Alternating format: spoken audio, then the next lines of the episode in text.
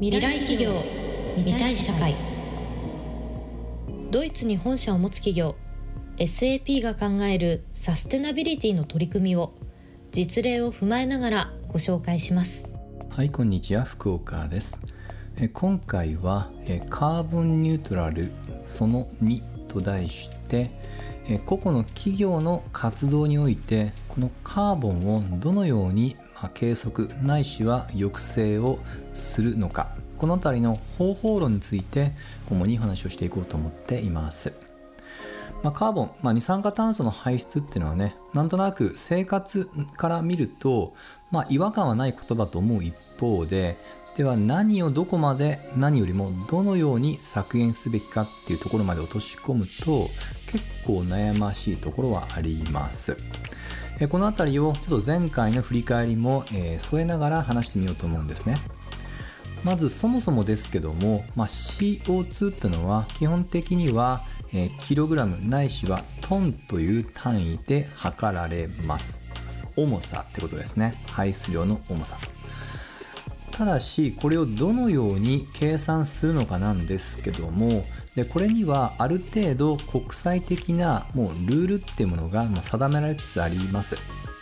でこれはですね、あの ジーエイチ プロトコルっていう団体が作った分類方法っていうのがありまして、でほとんど全ての、まあ、組織はこのプロトコルに沿った形で計測そして報告をしています。はい、まあ、ただしこれはあくまで、えー、まあ何て言うんでしょうね、基本的な測り方ですので、えー、細かく言うと若干解釈の余地はありますが、ちょっと今日は細かすぎるのでそこは触れません。でこのプロトコルが定めている分類なんですけども、この分類の共通の計算方法というのがまずありまして、それは何かっていうと シーオーツー の排出量イクオール活動量×排出減単位と呼ばれる計算方式です。まあ、ちょっとね硬い表現に聞こえたかもしれませんが、まあ、例を挙げるとねそんなにあの違和感はないと思います。例えば電気の発生由来の シーオーツー は電気の使用量かけることのいちキロ、えー、ワットアワーあたりの シーオーツー の排出量ってね、まあ、実際に、まあ、あの活動した量とその活動の単位だと思ってください。はい、もう一つだけ例を挙げますと、例えば、えー、今度は廃棄物の、えー、から発生する シーオーツー だと廃棄物処理量かけることの焼却いちトンあたりの シーオーツー の排出量とね、まあ、これも同じように実際の発生した活動の量とその活動単位あたりの シーオーツー 排出量ってことでは共通の考え方ですと。これが分類を問わず基本的な考え方だと思ってください。でそれを踏まえて、えー、このプロトコルの分類方法なんですけど、大まかにさんしゅるいあると思ってください。よくあのこれスコープって表現をします。スコープいちは事業活動を担う、えーまあ、人自身が出した温暖化温室効果ガスですと。はい、ちょっと分かりにくいですかね。これも例使っていますね。例えばですけども、半導体を作る、まあ、企業であれば、その作る過程で、えー、何がしかの形で、まあ、熱、燃焼させますよね。この燃焼に伴うものはこのスコープいちに当てはまります。なぜならば自社の商材を作る過程で直接的に シーオーツー を出しているからですね。でスコープには今度は他社から供給された電気熱蒸気などの使用に伴う間接的な排出量です。まあ、多くの会社ではこのうち電気が圧倒的に多いと思います。例えば自社で、えー、オフィスに勤務するときに電気電灯をつけますよね。これは細かく言うと別に自社で電気を作って使ってるわけじゃなく、他社から購買して調達したものを自社の事業活動で使っていますと。ただその使用するシーンは自社の活動の中においてまあ、という意味で間接的な排出っていう方に分類されますと。はい、で最後のスコープスリーをシンプルに言うと、先ほど触れたスコープいち、に以外で発生するものすべて、まあ、others ですね、others。はい、というのが、えー、これはもうある程度もう常識的なルールとして決まっており、で企業の中でね、あのカーボンニュートラルにせんごじゅうねん達成とかね、そういった文句よく見ると思うんですが、えー、業態によってはよくよく見ると、スコープいち、にまでを何年、スコープさんまでを含めたものは何年というように場合分けをして目標設計をする会社もあります。改めて自社もしくは関心のある企業の目標値を覗いてみてください。何がしかの形でこのスコープに関する言及ってものあろうかと思います。はい、でこの中で一番ですね、あのこれはちょっと業態によってどこがボトルネックなのかっていうのはもちろん変わります。例えば エスエーピー のケースで言うと、圧倒的にスコープさんの、えー、分類が多いんですね。はい、でなので あのあまりここから先は踏み込みすぎるとこしゃごとに例外が出てくるので、あくまでちょっとあの丸めた表現にとどめますけども、今、えー、大きなパターン傾向として多いのが、まずはスコープいち、に、つまり社内での事業活動で直接または間接的に発生をした シーオーツー をまずは削減をしていこうと。そして次により一般論として難しいスコープさんに着手していくと。先ほどスコープいち、に以外って言いましたけど、別の言い方をすると社内ではなく社外発生由来のものが多いんですね。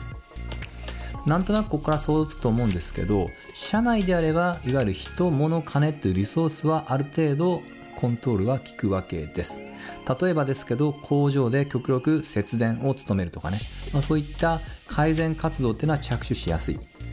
ただスコープさんってのは繰り返しですけども、社外発生由来になってきますので、自社のまあ指示っていうところがなかなか行き届きにくい。このあたりがスコープさんが難しいと言われているゆえになってきます。でもうちょっとだけスコープさんを掘り下げると、実はスコープさんにもさらにじゅうごこのカテゴリーに分類されています。はい、ちょっとこれ以上は細かくなるので触れません。はい、いずれにしましても、まずこの シーオーツー を計算していくっていうところは、このプロトコルってところがある程度もうグローバルで標準化されてるよっていう点だけご理解ください。そしてスコープいち、に、さんの意味合いですね。もうほんとシンプルに言うと、スコープいちは社内の直接、スコープには社内の間接、そしてスコープさんは社外のその他というね、そのような意味合いだけでも問題ありません。はい。で、こからはじゃあそれをどのように抑制していくのかですが、まずは先ほど触れた通り、まずはステックスコープいち、にから着手って会社が多いです。はい、うちの会社もご多分に漏れずですね。でここからいくつかの削減するための手法に入っていくんですけども、これはちょっと我々の会社の事例を添えて話をしていこうかなと思っています。我々の会社はあくまでソフトウェアっていう前提で聞いていただきたいんですけども、まず最大のボトルネックは自社で運営するデータセンターで使う電力に伴う シーオーツー でした。はいでこれをまずはボトルネックとみなして徹底的にゼロに持っていくっていうところが我々の大まかな、まあ、方針で、そのための手段として再生可能エネルギーの調達っていう手続きに踏み込みました。これが一つ前で、えー、触れた アールイーひゃく の加入もそれに直結する話です。時期としてはだいたい、えーまあ、にせんじゅうよねんあたりにそのような判断をして、まあ、同時に アールイーひゃく にも加入しています。でちょっと細かい話かもしれませんけども、このように再生可能エネルギーをある程度大規模かつ中長期のスパンで契約していくっていう手続きってものは、最近日本企業でも取り出していて、よくこの言葉を ピーピーエー という呼び方をします。はいまあ、これはもう何の略かとかは覚えなくていいので、戦略的にその再生可能エネルギーを調達していくための一つの契約のあり方だと思ってください。これで自社の場合は一気に、まあ、あのまずはスコープいちに関連でのボトルネックをまずは、えー、崩したっていうところですね。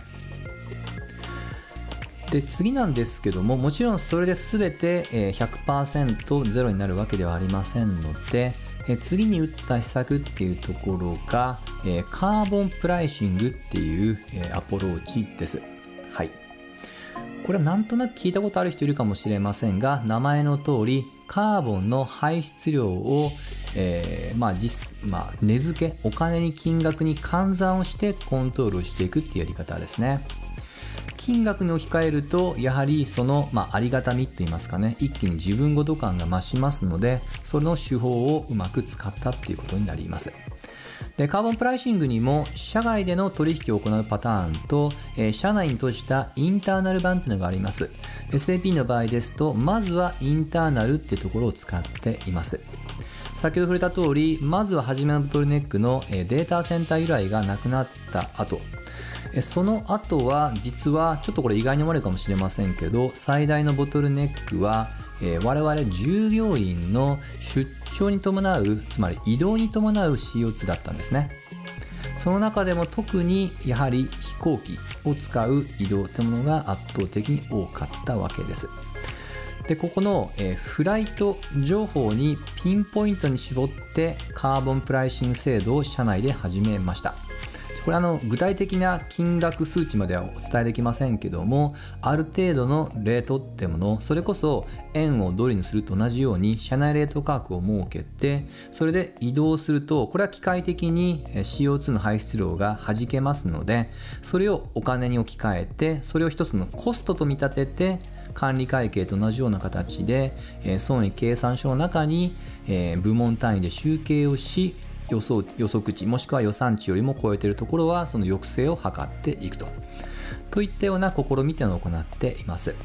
この近年日本企業でもカーボンプライシング制度、まずはインターナルっていう観点で踏み込む企業っていうのは増えておりますので、えー、まだねあの具体的なあの事例っていうね深掘りした話までは伺ってませんけども、まあ、一つやはり自分ごとがあの意識させる手段としてはやはり金額に置き換えるっていうものは有効なのかなとは想像しています。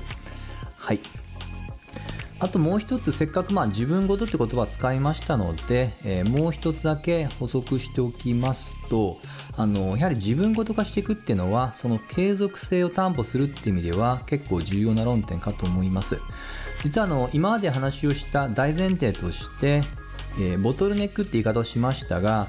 常にタイムリーに、えーまあ、エスエーピー 全体で発生している シーオーツー のデータってものはきちっとデジタル化をしてダッシュボードで見ることができます。実は私も今喋りながら、えー、社内のサステナビリティダッシュボードっていうね数値化されたものを見ながら話しています。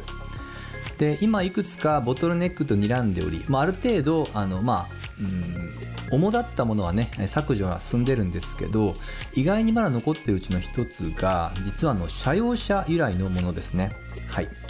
でこれについてはもちろんその イーブイ 化っていうのもあるんですけども、そういったその イーブイ 化と連動させてその電気の残量であったり、もしくは最寄りのサービスセンターの情報といったようなもの、やはり イーブイ に単純にその車両の種別を変えるだけではなく、まあ、それによって移動のありようっていうのも変わってきますので、その仕組み自身を実はアプリケーションとして実は自社で開発し、でそれをですね、えー、ちょうど昨年から社外にも提供を開始もしています。はい、これはもうニュースにも公開している話です。まあ、何がお伝えしたいかというと、社内でやってきたことというのを、えー、またそれ自身を社外の外部の支援の手段として、まあ、積極的にまあ展開をしてますよっていうことで、これもある意味、まあ、自分ごとっていう意味では一つの有効な施策かなと思います。